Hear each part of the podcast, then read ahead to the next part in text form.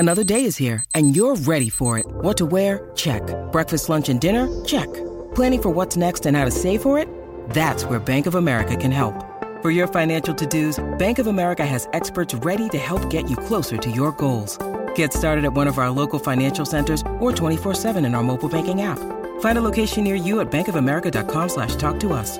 What would you like the power to do? Mobile banking requires downloading the app and is only available for select devices. Message and data rates may apply. Bank of America N.A. member FDIC. When you need mealtime inspiration, it's worth shopping Kroger, where you'll find over 30,000 mouthwatering choices that excite your inner foodie. And no matter what tasty choice you make, you'll enjoy our everyday low prices, plus extra ways to save, like digital coupons worth over $600 each week. You can also save up to $1 off per gallon at the pump with fuel points. More savings and more inspiring flavors make shopping Kroger worth it every time. Kroger, fresh for everyone. Fuel restrictions apply.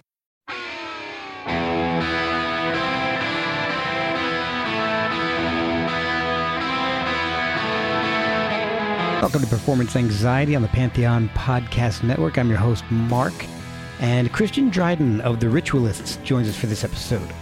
A lot of times I'll ask guests when they had that moment that they thought music could be a career for them. Well, Christian never really had that moment. He just always knew that this is what he was going to do.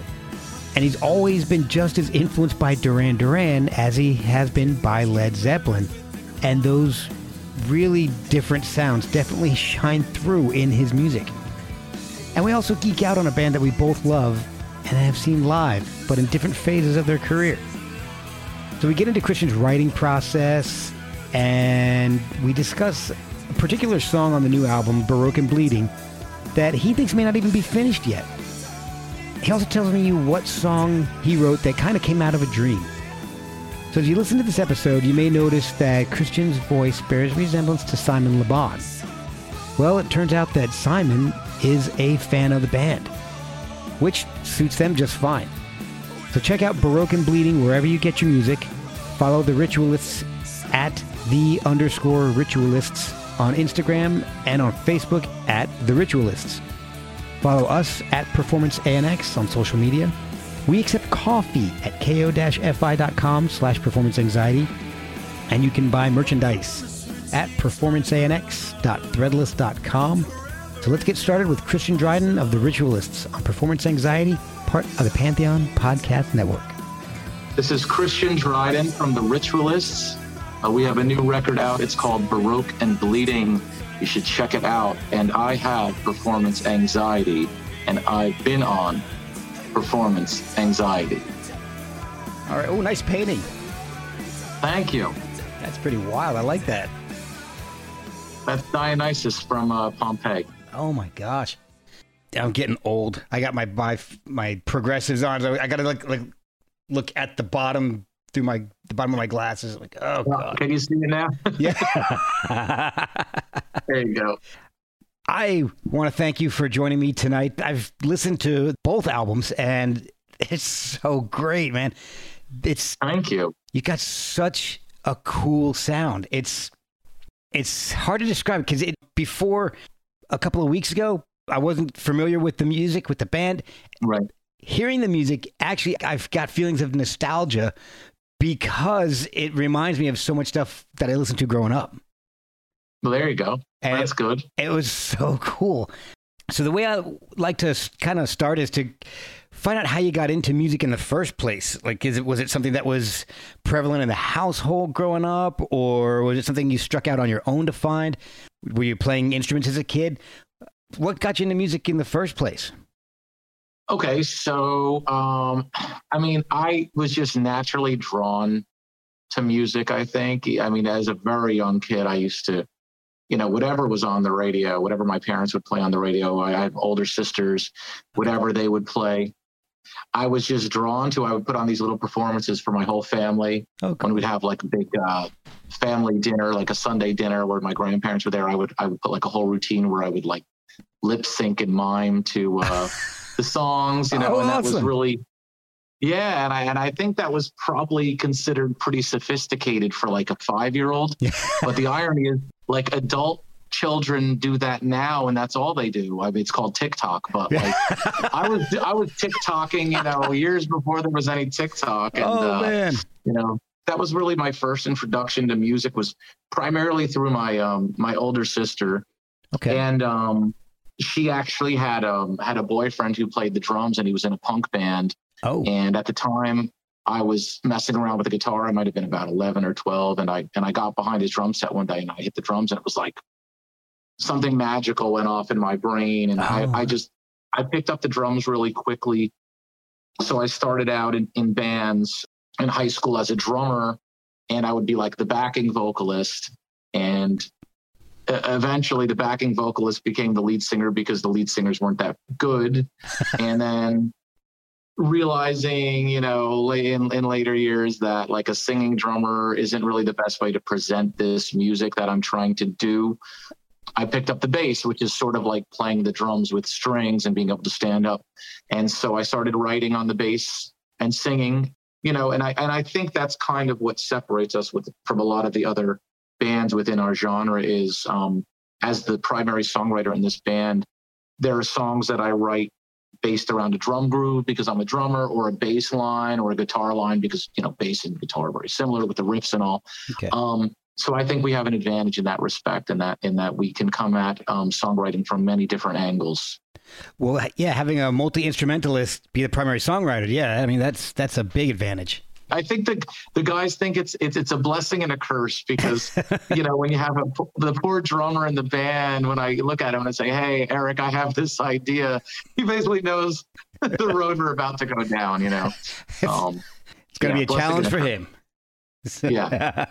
So where were you from originally? I know the band is based out of New York City. I'm from New Jersey originally. I lived in Jersey for 16 years, something like that. Yeah. Oh, you lived in Jersey as well? Yeah. Oh, wow. Are you still in Jersey? No, I'm in Virginia now. I'm 75 miles due west of D.C., but Oh, nice. I love Virginia. Virginia's beautiful. Oh, yeah. Yeah, I'm in the Winchester. Really pretty. Yeah. But I mean, I lived in a pretty rural part of Jersey, too. So it was central Jersey, right on the border of Flemington, or Hunterdon and Somerset counties, right on Flemington, Somerville area, so... I know the area, yeah. So awesome. So, all right, so, you know, I'm familiar with your stomping grounds. Yes, absolutely.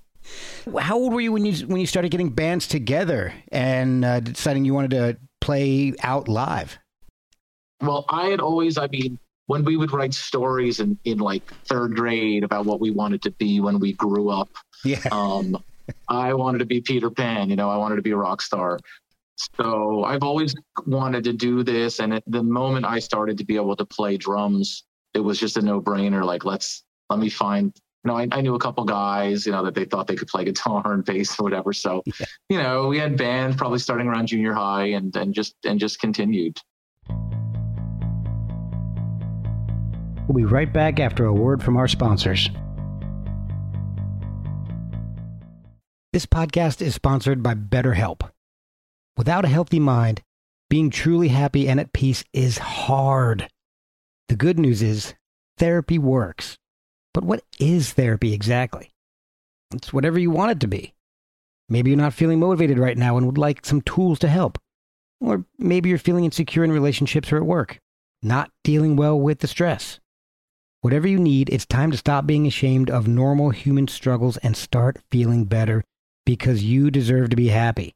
And now you don't have to worry about finding an in-person therapist near you to help. BetterHelp is customized online therapy that offers video, phone, and even live chat sessions with your therapist, so you don't have to see anyone on camera if you don't want to. It's much more affordable than in-person therapy, and you can start communicating with your therapist in under 48 hours. Try doing that in person. So join the millions of people who are seeing what online therapy is really about. It's always a good time to invest in yourself, because you are your greatest asset. And a special offer to Performance Anxiety listeners, you can get 10% off your first month of professional therapy at betterhelp.com/performanceanxiety. That's betterhelp.com/performanceanxiety. Thanks again to BetterHelp for sponsoring this podcast. What were you listening to at this time that was really influencing you? You know... like I said, particularly my oldest sister had quite an influence on me in terms of music. And she was, bless you, she was into, she was into, like, I mean, older stuff for her time. And I mean, it was Black Sabbath and, nice. And Led Zeppelin, and those were the first bands that I really had ever heard, like rock and roll bands. You know, I would always tell people, like, Keith Moon and John Bonham were my drum teachers, you know, because that's what I listened to. And then as I started to find my own way, I was really drawn toward actually Duran Duran, much to the chagrin of my sisters who weren't really into that stuff. It wasn't macho enough or tough enough or whatever. But, you know, I used to, you know, sing Duran Duran songs into the mirror and pretend to be Simon Le Bon. And something about the music, I mean, it was melodic, very melodic to me, and very rhythmic, and yet it was poppy, you know, so it was very accessible. It wasn't overly dire. And I think, you know, as a kid, for as cool as I thought Black Sabbath and Led Zeppelin were, they go to really, really dark places. Yeah. That sometimes, you know, can be tough for the mentality of a younger kid. And not that Duran Duran don't have dark moments as well. It's just, I think the pop element, the excitement and the energy, and it just seemed, I don't know. I was drawn into that direction. And from there, you know, it was like a gateway drug to The Cure and all of, like, that post-punk stuff, Echo and the Bunnymen and the early Cult. Okay. And I would, you know, those vocalists are very much in my wheelhouse in terms of the way I sing and my range. So I really identified with that stuff. You know, I like a lot of different rock stuff. You know, I wouldn't just pigeonhole myself as, like, a new wave guy or whatever, but that was the first, like, serious flirtation I had with, like, really deciding this is the musical direction I want to go. And so those were the earliest, like, those guys laid the groundwork for what I'm doing now, I think. I remember listening to early Duran Duran, you know, when it was new, and it was just, it was one of those things that I was also big into metal. Like Megadeth's Peace Sells was one of my favorite albums. I got it when it was brand new, but then I also got Duran Duran's Seven and the Ragged Tiger, you know, around the same time. That's cool. And so you're open-minded. I was, and now my friends were not so much. So and they were all metalheads. So, like, Duran Duran was something I would listen to, but I would put the cassette in, like, a Metallica cassette and just kind of hide it when I went to school. So I would listen to, I got Kill 'Em All. Oh, cool. Okay. And then, but inside is a cassette of, like, Arena, the live show, the Arena, the live album. Yeah, Arena. Yeah. That's so interesting. It wasn't an easy time to be as open-minded musically back in the mid-'80s. The 80s was such, you know, I really, it was before my time, but I mean, I looked back at the music that was happening, and it was really, I think, the most diverse time for the radio and the most diverse time for rock and roll, because you had heavy metal bands, you had just straight up rock and roll, you had new wave, you had dance, you even had rap sneaking its way in there, and you had R&B all in the charts. And you could put on a concert like a Live Aid where you had all of those artists, and they were equally capable of capturing an audience. They were all great live players. And there has never been another time, I think, in the history of popular music where it's been like that. So I think the 80s is very unique. You know, the 80s gets a bad rep because a lot of, I think, the established 70s stars sold out in the 80s and did their sellout albums. Oh, yeah. But as far as diversity of music that was available on the charts, I mean, it's you know, nothing. That's one of the things that I really liked about your music is you can hear the mix of influences. I mean, it sounds like an 80s mixtape. I mean, I can hear influences from new wave, metal, pop, goth, you know, I can hear shoegaze. I can hear all these awesome influences in one album from you. And it's just, that's when I mentioned earlier, that it was making me feel nostalgic. That's why, because I can hear everything that I grew up listening to in one or two songs and throughout the whole album. But you know, in one song, you'll have a different, almost a metal solo in a new wave sounding song. It's just, it's right. So cool. Well, thank you. You know, we're trying to take everything and create our own by kind of putting everything into a blender, I guess. So that's the hence pop art, you know, right?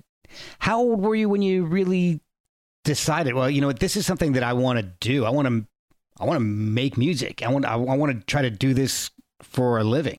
I mean, I've always, I mean, just, it's just always been the thing. I mean, I've gone to school and whatnot, but like, this has always been, you know, my passion and my goal, and what I've set my sights on. So, I mean, that's I couldn't awesome. Really put a timetable on it. There was no like light bulb moment when things switched to, hey, this is great. It was just always there.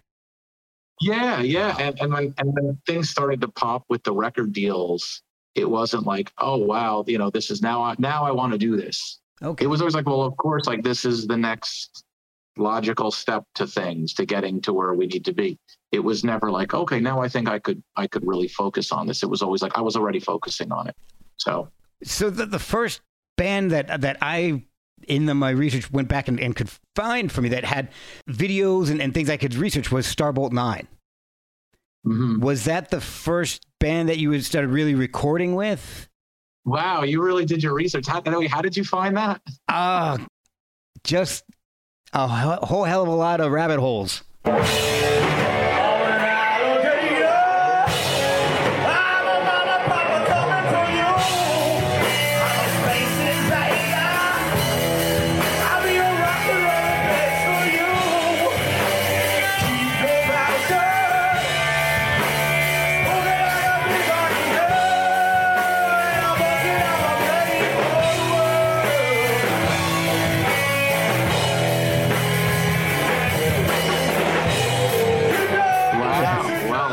Impressed. Yes, that was, and it was the same keyboardist actually, Jeff Binder.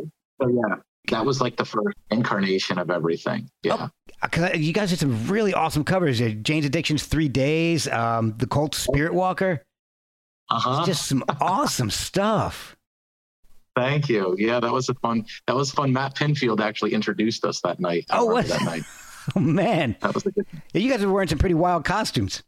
Oh, yeah, that was actually, okay, so the show where we did those covers was a Halloween show. Okay.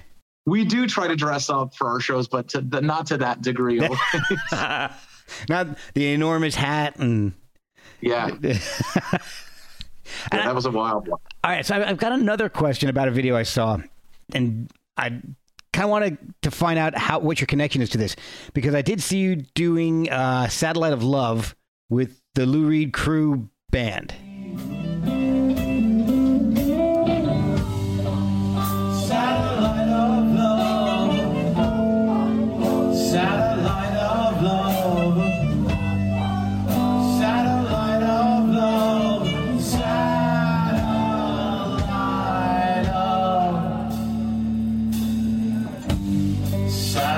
Gone way up to Mars. Soon it will be. Yes. So everybody in that band is some former tech of Lou Reed. You're singing right in it. So what's your connection with everybody? Well, my connection is with the organizer of that event is a promoter and organizer who's booked me many times. Okay. And she knows that I'm a huge Lou Reed fan and Velvet Underground fan. And so when she was putting the night together, the Lou Crew, they were doing this sort of thing where they wanted to do a set, and they would have guest singers get up, different personalities, okay, nightlife personalities from New York City. So she chose me to get up and do a few of those songs. So that's kind of how that materialized. That was a lot of fun. It looked like it was a lot of fun, man. You look like you're having a blast up there. I was. That was a fun one. So how did Starbolt 9 become the Ritualists? Is there anything in between, or was it a clean break? Nothing really in between. It was just a decision to change it up, to part ways with some band members and to kind of go in a different direction. I think that project had sort of gone as far as we could take it with the personnel we had. And we just decided to just tweak things a little bit. And we thought a name change was necessary, or was warranted. How did you come up with The Ritualists? You know, we were thinking about names, and a story came up. A friend of mine was describing a night he had. I think he went to see, I don't know if it was the Stone Roses or some band that we all loved. And he was like, and I love the Stone Roses myself. And he was like, you know, he's like, I went out there and I'm in the crowd and everybody, you know, knew every word. And he's like, I'm thinking to myself, like, this isn't just entertainment. You know, he's like, this is a spiritual experience. He's like, it's like church. He's like, but different. Everybody's on the same wavelength. We're all like throwing our hearts behind the same sort of ideas. He's like, the whole thing was sort of like a ritual, you know, the whole rock and roll performance, the whole thing. So I thought to myself, it has a lot of interesting connotations, things you can do with it graphically, you know, visually. I think it fits for how much, the amount of soul that I put into the project. So I thought it was fitting. Now, speaking of you're saying, the graphics and the artwork, I love the artwork on both albums. Now, the first one, I'm with the Painted People. Yes. I love that cover. That is so cool. Who did that? Thank you. A great artist. Her name is Brianna Rose Di Felice. She's actually based out of Brooklyn, and she put that design together specifically for the album.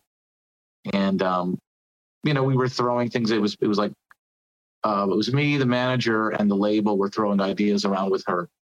And I was like, let's try to have something somewhat tribal looking, but somewhat, you know, futuristic and somewhat gothy and somewhat this and like, yeah. And she came up with this design, which we all thought was pretty cool and striking. And that's sort of, that was her thing, you know, it fits with the sound of the album too. With that damage comes an unending devotion. The magic you provide is tonic for my pride. Starry night that I met you, frozen in your disguise. Starry night to forget you. Like it's really... Thanks. It's got it. I mean, there's such an everything of the 80s is in your sound. That album cover reminds me of some of like my favorite album covers of the 80s. It's just, it kind of fits. It's got that, yes, 90125, but still a little Genesis Abacab kind of look to it. It's just, sure. It's really, really fitting. Fits the music perfectly. Thank you. I'm glad. Glad it did the trick. Has the songwriting changed a lot between the first and second albums? I mean, are you, I guess, primary songwriter for the whole band? Yes. Uh-huh. And I'd like to believe I'm evolving. I think the songs are definitely different. I think we've gone in a slightly different direction, but I think it's still, I mean, it fits. You know, I think we could get away with it. Any songs from the first or the second albums in the same set list, I don't think it sounds like a shock. It would be a shock to anyone's ears. Right, yeah. When you're bringing songs in for the band, are you directing them, like orchestrating them what to do, or are you open to letting them interpret the songs in their own way? I think it's a bit of both. Okay. It's... usually I'll come to the band with either a riff and chords with a vocal melodies on top and lyrics, or sometimes it's just a chord progression with some lyrics. And, you know, depending on the part, I'll be like, hey, you know, take this and run with it. Or, and I'll tell the guitarist, here's my very basic line idea. Make it pretty, make it sound professional. My keyboardist is great at carving out like interesting chord voicings and whatnot. So, you know, I'll play something, even if it's just rooted out on the bass, and he will, you know, help determine, oh, this is a minor seventh with a G extended, whatever the heck. Man, and, you know, he pieces all that together. So, leave you know, I bring them. Jeez. You know, it depends on the song. Some of the songs can come together more fully formed than others, and there are songs where the band gets inspired and goes off on a tangent, and it totally works, and it's kept in the song, you know. Now, I did read that one of your favorite albums is Verve's Storm in Heaven. Oh yeah, that is possibly my favorite album of all time. Oh well, so I could see how you would like us. Yeah, I absolutely adore that album. I still listen to it constantly. I got it when it was new, so it's, oh my god, yeah, it was amazing, and I can really hear it on the drums in the song Rattles. That's I mean, that's Pete Salisbury. That is definitely a Pete Salisbury sound.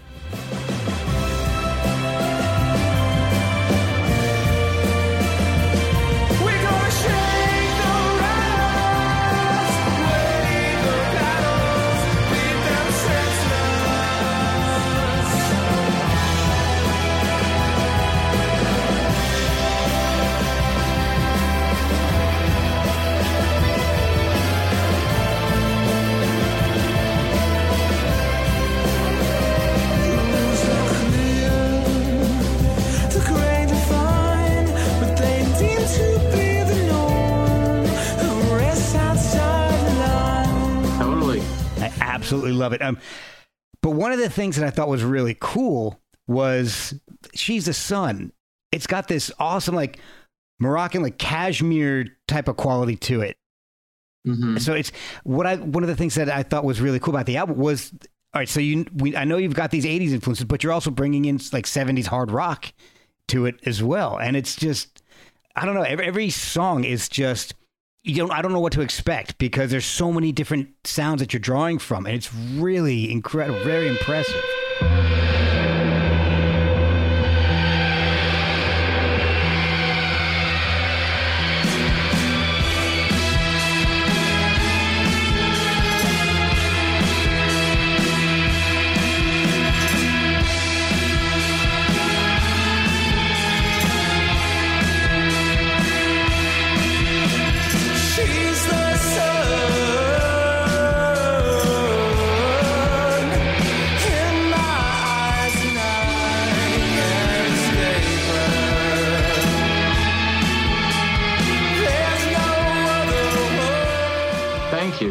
It's interesting about the Verve for, I played the bass on both of the records, and I played the drums on the last record, okay. The recorded drums.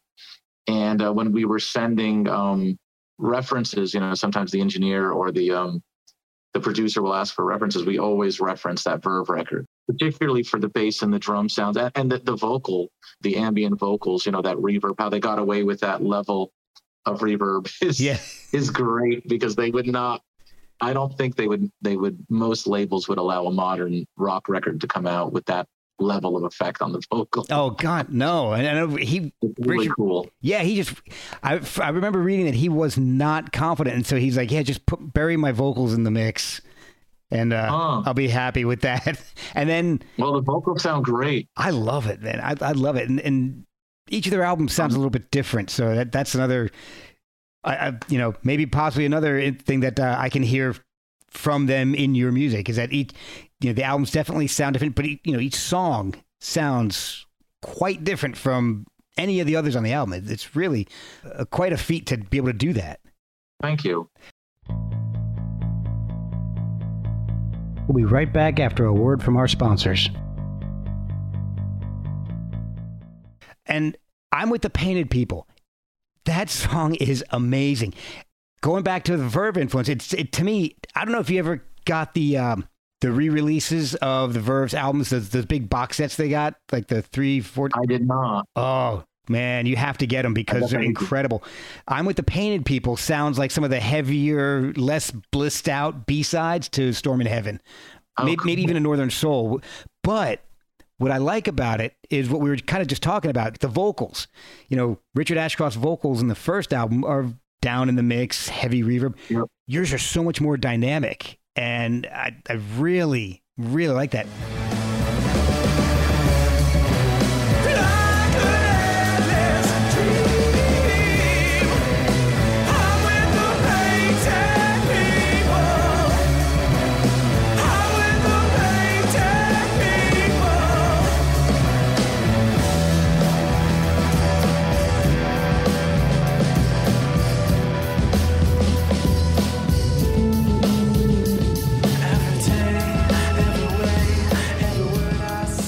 That song came from your Starbolt 9 days, though, right? Yeah, that's an older song that we remixed and reworked for the album. We thought we actually, the name change sort of occurred, and then the record deal kind of happened shortly after that. And what I did was I had sent them an EP with 5 songs, and they had said that 2 of the songs, which is Rattles and I'm with the Painted People, they were like, let's put these on the debut album. Oh, so awesome. Yes. Well, that and I'll be honest with you, one of my favorites on that album is Sunset. That's just such a beautiful song. There's so much going on. That wah that you've got at the end that just sits just below the surface, that's amazing. That's the kind of stuff I love. Thanks, man. Yeah, we tried to be really, we like the psychedelic stuff. And that was actually the last song I wrote for the record. It was written when the album was almost finished. I was like, let's have like a kind of a quiet ballad that sort of turns into chaos. So that's kind of we went with that. That's the kind of stuff I love. I love stuff like that. That quiet that just builds and builds and builds, and we almost don't even realize it. It just suddenly becomes this big, big noisy song. Yeah. And now you've got a new album, and yes, Baroque and Bleeding. Something that I noticed in this album is that you've definitely got, as you mentioned, the Simon Le Bon influence in your singing. And I hear it so much more in Baroque and Bleeding than I did in Painted People. And I love it. Interesting. I love it, actually. I think it's amazing. Thank you. Is he an influence that you're consciously trying to emulate a little bit, or is it just he's been there the whole time and that's just kind of what you do? I think it just comes out of me based, by osmosis, it came into me. I mean, it just comes up. It's just sort of part of the way I approach, the way I attack the vocal. I mean, I try not to sound exactly like anyone else, but yeah. Definitely the way, particularly the way he attacks certain melodies, and that goes along with the way you actually say certain words when you're singing, because they'll trigger certain dynamics of your voice. Okay. So, I mean, he kind of like, in a way, was like my vocal coach, you know what I mean? So it's sort of like, nah, I've been doing it that way since I was a kid, and certain things triggered, I guess, more so than other things. Well, and you've got that quality and the tone to your voice, which is awesome. I mean, that whole band, I know they're nominated for the Rock and Roll Hall of Fame. Yeah. But to me, they're just, I don't know, for a band that I still feel like they're kind of underappreciated. Yeah, completely. I mean, especially as individuals. They could have been nominated years ago to the Hall of Fame. This is the first time they've been nominated. It's travesty, actually. Well, especially as individual musicians. I mean, Andy Taylor, I just thought that dude was just an incredible guitarist. Mm-hmm. Bassist is great, John Taylor. Yeah. And then the third Taylor, was it Roger, the drummer? Roger, yeah, he's the drummer. He's a great drummer. I mean, the whole band, they're phenomenal. And we were honored recently, actually last week. Simon has a show on SiriusXM called Woosh. Okay. And they played a song of ours from the new record. Oh, wow. And Simon gave us a really nice introduction. I had done an interview with Sirius, and one of the DJs, Lori Majewski, really dug the band, and we got into speaking about Duran Duran, and she was like, I'm going to give this to Simon. He's going to play this on his show. And I was like, I took it for what I heard. I wasn't sure it was actually going to happen. Yeah. And it turns out it happened, and he played the song, and they posted a really cool Instagram thing about us. And what I dug about Simon was that our label sent out 3 singles for him, for basically radio to play. They're Baroque and Bleeding, the song Monsters, and Of Anonymity, a song called Forbidden Love, which was not given to him. Unafraid of fire and brimstone, a slave to their empty demands. Forbidden love, embracing my home and distorting my God. Forbidden love, embracing my home and distorting my God.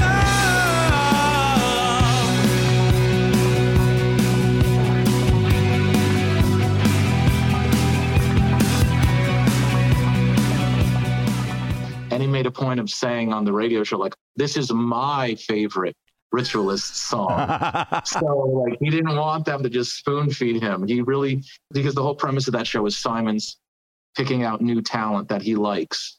So he wanted it to be something that he chose. And that was really an honor for us, obviously. That's funny, because I actually wrote down that what I liked about some of the stuff was on the new album is that it kind of sounds like different eras of Simon Le Bon's vocals. Like Forbidden Love sounds like something he would do on an early Duran Duran album, while Dead Eyes could be later Le Bon. Ah, interesting.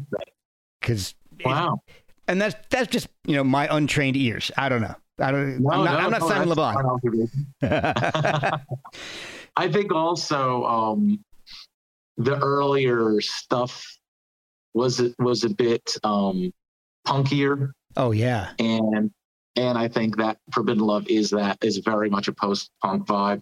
Dead Eyes is definitely a bit more ballad, softer, and I think Duran Duran got into those territories a little bit later, so that would maybe make sense, yeah. The horrors that bind the blind, feel her pull like the ocean tide,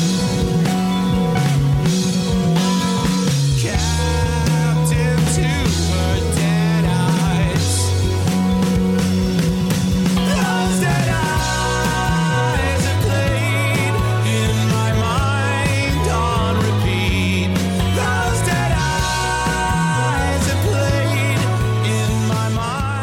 I know for every songwriter, there's songs that come really quickly, and then some songs that are puzzles that take a while to work out. What was the easiest song to write, and which one was the hardest one to write?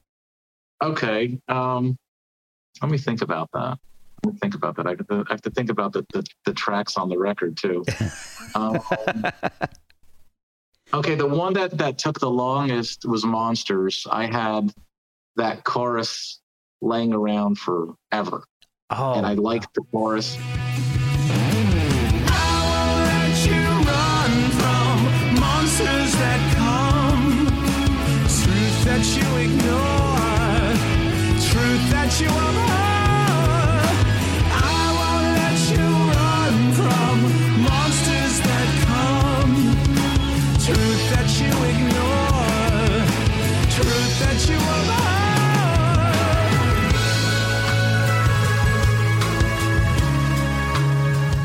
And I was never happy with any of the verses that I had for it. I don't know that they measure up to the chorus. I still don't know if it does. I feel like that song is just never going. I'm never going to be entirely happy with that song. Yeah. But it was just the point. I was like, you know what? This seems to work. So let's record it and try it. So that was the one that I would say took the longest to write. As far as the easiest one to write, and it's funny because it came to me quickly, but it was very, very difficult to record, and that was the actual song Baroque and Bleeding. Oh, really? Baroque and Bleeding, most of that song, and I know this is going to sound very pretentious, but most of the concepts behind that song came to me in a dream after having a conversation with a bunch of people. So I kind of just woke up, and there it was.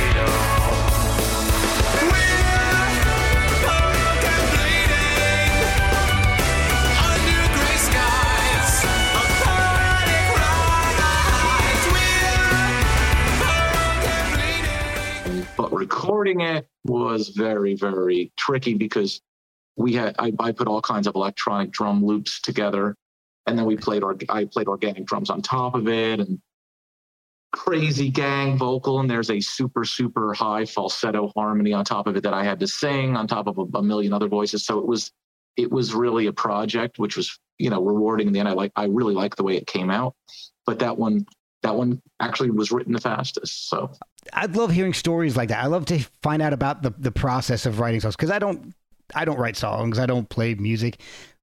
But that's what this podcast is about. I want to know the behind the scenes stuff.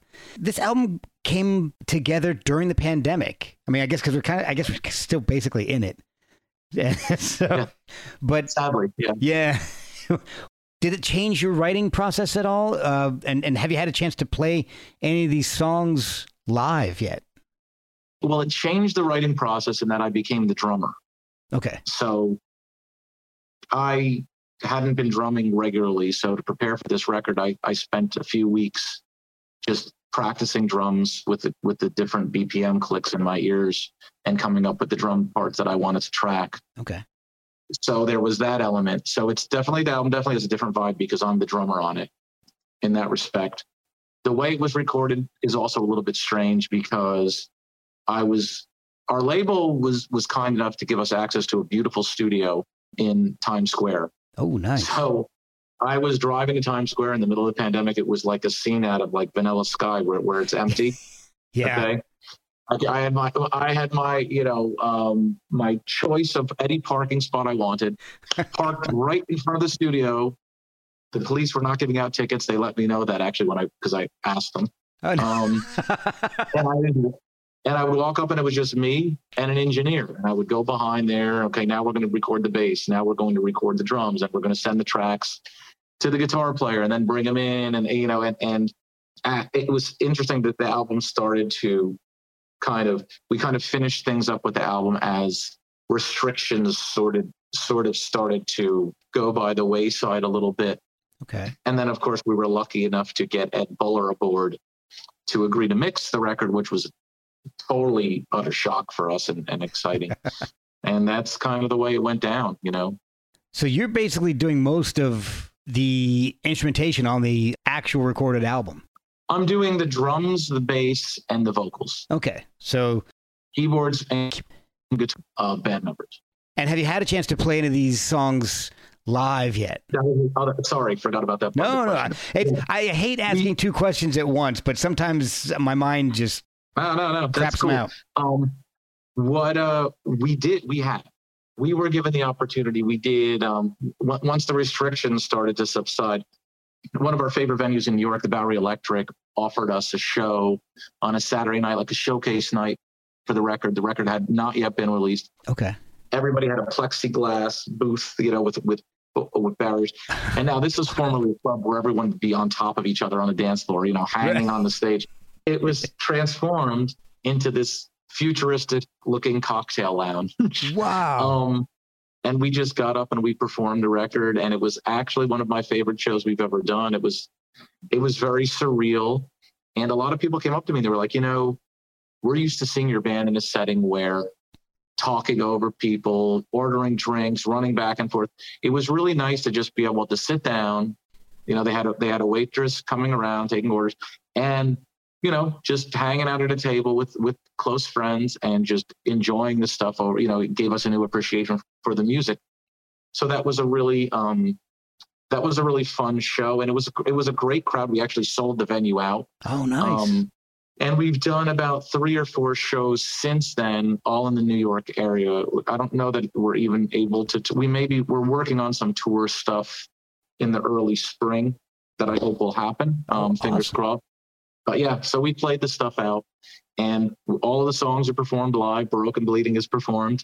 Wow. So that's been the way we've been doing it, When you were writing the songs and recording stuff for Baroque and Bleeding, being that it was in the middle of a pandemic where you couldn't get everybody in the same room and didn't have a chance to play them live, did you write them thinking about having to play them live, or did you write them and record them and say, I'm going to record it the way I want it, and we'll figure out how to play them live later?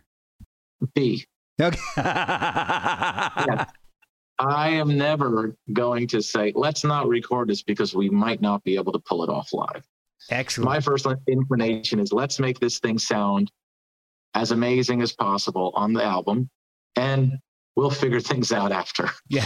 And, I remember I read an interview with Jimi Hendrix where they were talking because a lot of his recorded stuff was totally crazy. Queen as well. Yeah. But Hendrix had a great philosophy. He was like, live is live and studio is studio. And I don't even attempt to try to recreate 5 guitar parts or something live. I give the people a totally different experience. And I think that's kind of cool. And I think the Verve do that as well, because I've seen the Verve when they got back together. I saw them. And they kind of jam a little bit live, and they improvise, and Ashcroft changes his lyrics and goes off on tangents. And that's kind of what makes it exciting to see them. They don't just get up on stage like, here is our record, and just play it note for note. I mean, that's impressive too, but I kind of prefer the former. So that's sort of the attitude that I took with this. And luckily enough, the musicians in my band are so great that there really isn't a song that's an issue live. So that's good. We're able to do it. That's awesome. And I'm jealous of you seeing the Verve during the 4th tour. I got a chance to see them once, and it was between A Storm in Heaven and Northern Soul. So they were, oh, wow. Yeah, they're on the Lollapalooza tour in 94 on the 2nd stage. Oh, my God. And that's one of the only reasons I went to go to that Lollapalooza. I went to the 92 and the 94. So where did you see them at Lollapalooza? Let's see. And it was in Philadelphia at Franklin Park. It was, it was the year Smashing Pumpkins was a headliner. Breeders, Beastie Boys. How were the Verve? They were amazing. I love the Smashing Pumpkins, but the Verve was the reason I went to that Lollapalooza. And they were on the 2nd stage. They were on the 2nd stage. I'm trying to remember. It was, I don't even think they headlined the 2nd stage. I think they were 2nd from the headline. I think the Flaming Lips were the headliners on the 2nd stage. And Verve played right before the Flaming Lips. That's one heck of a 2nd stage. Yeah, it was amazing. Now, it was 94. So Flaming Lips, I mean, I think the only thing they had out at that, well, their song was that Vaseline, so she don't use jelly. Yeah. They hadn't exploded into who they were going to be yet. Neither had the Verve, but I was such a huge Verve fan. I'm like, and my funds were limited. So 94, so I was 21. So, I couldn't go see him in New York or Philly or every time, whenever they came over, and it was no internet. So, if I had to look at magazines and try to figure out when the hell they were playing. So that's amazing. It was wild. That, and I saw the 92 one with Pearl Jam and Soundgarden, Ice Cube, wow. Chili Peppers, but I don't like the Chili Peppers. So I left. So they came on. I heard one song. And I'm like, not my favorite either, but yeah. I heard one song. They came out with stupid light bulbs on their head. They played one song. And I'm like, that's it. I'm done. And we left. But they played at Montage Mountain, so it was at the bottom of a ski slope. It's really wild. Wow. So that was the only time I got a chance to see the Verve. So I wanted to go see them with the 4th tour. Well, with every tour, but I would trade Verve experiences with you any day of the week. I much rather would have seen them play Storm in Heaven stuff. Yeah. They played a lot of Northern Soul stuff, but it hadn't been released yet. So I was just, I'm sitting there like, what are they, is this stuff off the early, because I didn't have everything that they had released at that point. So I was like, is this stuff that they've released and I just don't know about, or it's just new? What? I don't know what I'm hearing. So History is a great song. Yeah. Oh man. That, and This Is Music. I love their more psychedelic stuff, their noisier stuff, like Stormy Clouds. Yep. All that stuff. It's just, oh gosh. Actually, where the hell was I in my notes now too? One of the things I wanted to mention was I love the fact that you guys seem to have a sense of humor about some of the music. Not every song is like some existential crisis or sad love song. You got a sense of humor, like Mothman. Now you got no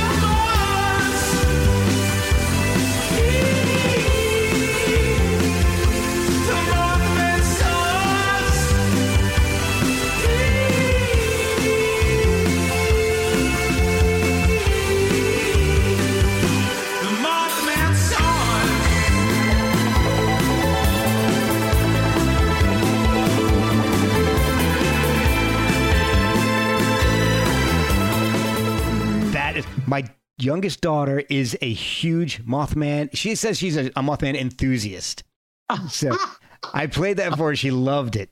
Oh, that's cool. That's it. Again, going back to the 80s, it reminded me of songs like All You Zombies by the Hooters, you know, songs where they weren't taking themselves super seriously. It was just a fun song.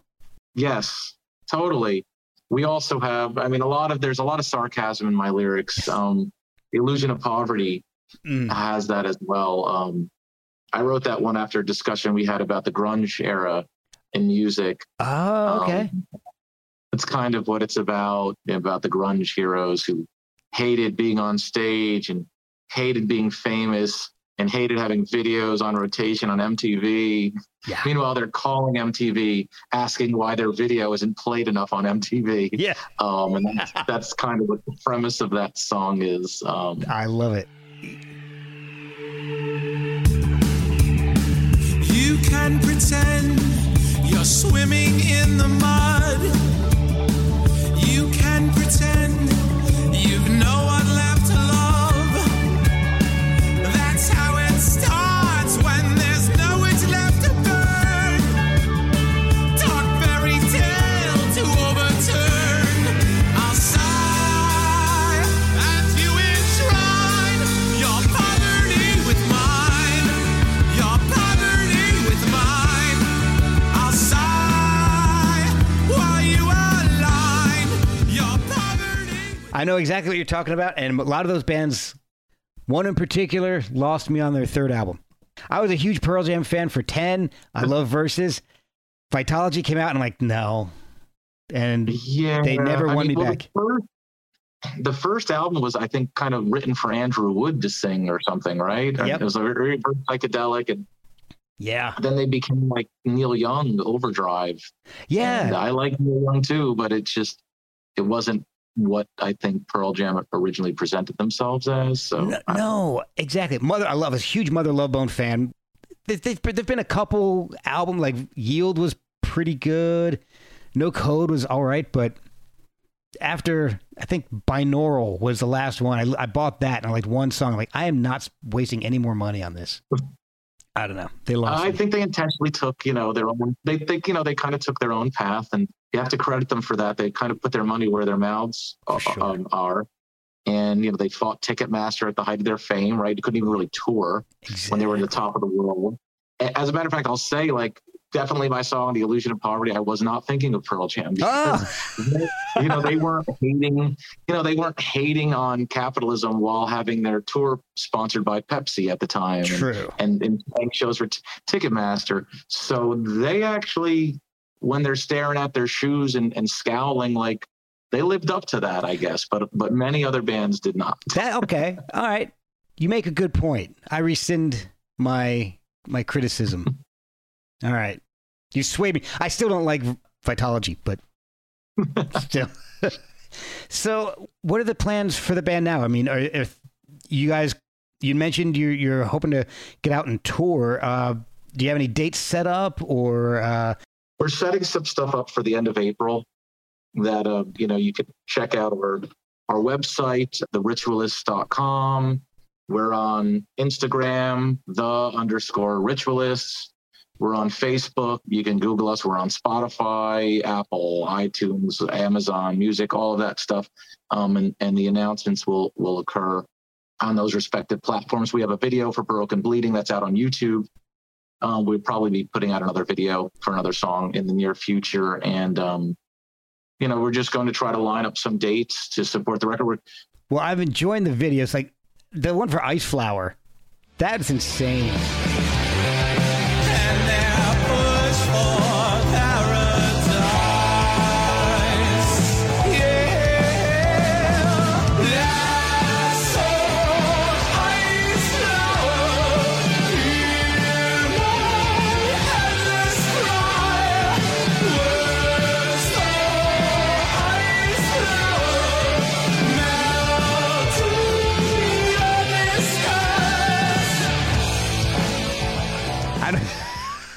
That video is just crazy. It is insane.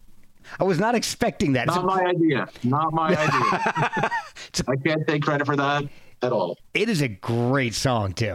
I've really, really enjoyed going back and listening to the Painted People after. And it's kind of a weird, because I listened to Baroque and Bleeding first and then went back and listened to Painted People. But oh God, they're just great companions to each other. They complement each other so well. Thanks so much. You have great taste in music, sir. Well, thank you. Thank you. I will say the same for you. I feel like we could do an episode of just riffing music off of each other. 100%. 100%. Anytime. Let me know.